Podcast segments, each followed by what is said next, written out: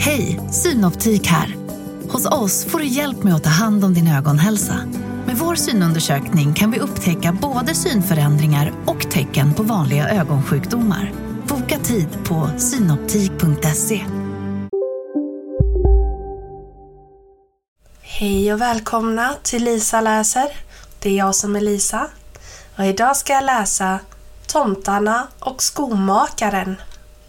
Det var en gång en skomakare som utan att han själv kunde hjälpa det hade blivit så fattig att han till slut inte hade mer läder än till ett enda par skor. Det skar han till på kvällen och tänkte sy skorna färdiga nästa morgon.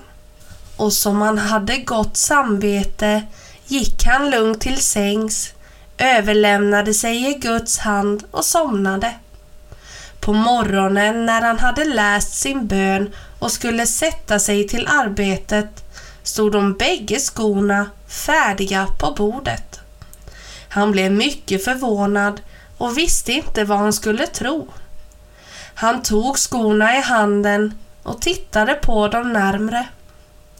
De var så väl gjorda att inte ett enda stygn var snett. Det var ett riktigt mästerprov. Om en stund kom det en köpare.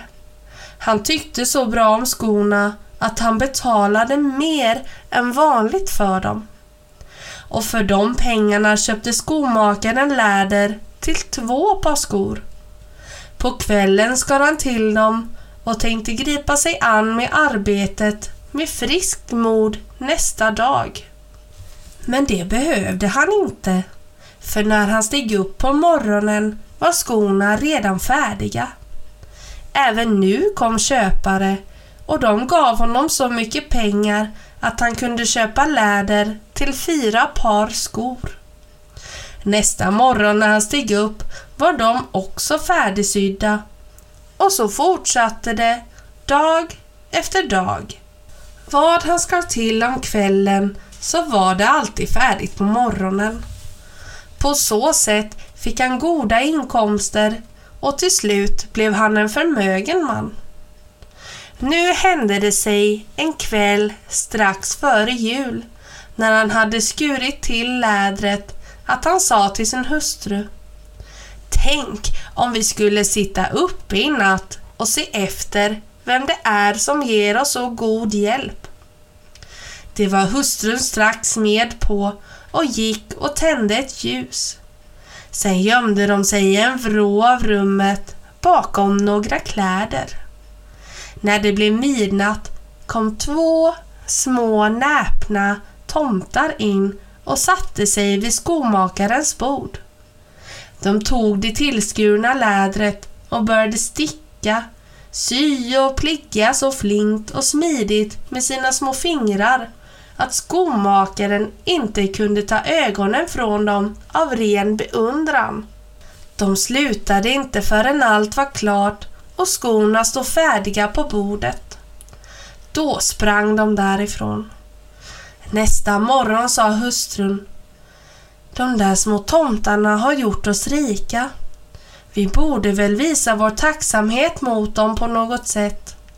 Nu springer de omkring utan en tråd på kroppen. De måste ju frysa. Vet du, jag tror jag ska ta och sy skjorta, tröja, rock och byxor till dem och ett par små skor åt vardera tomte. Det var ett bra förslag, sa mannen. Och nästa kväll när de hade fått allt sammans färdigt lade de fram gåvorna på bordet istället för de tillskurna lädret.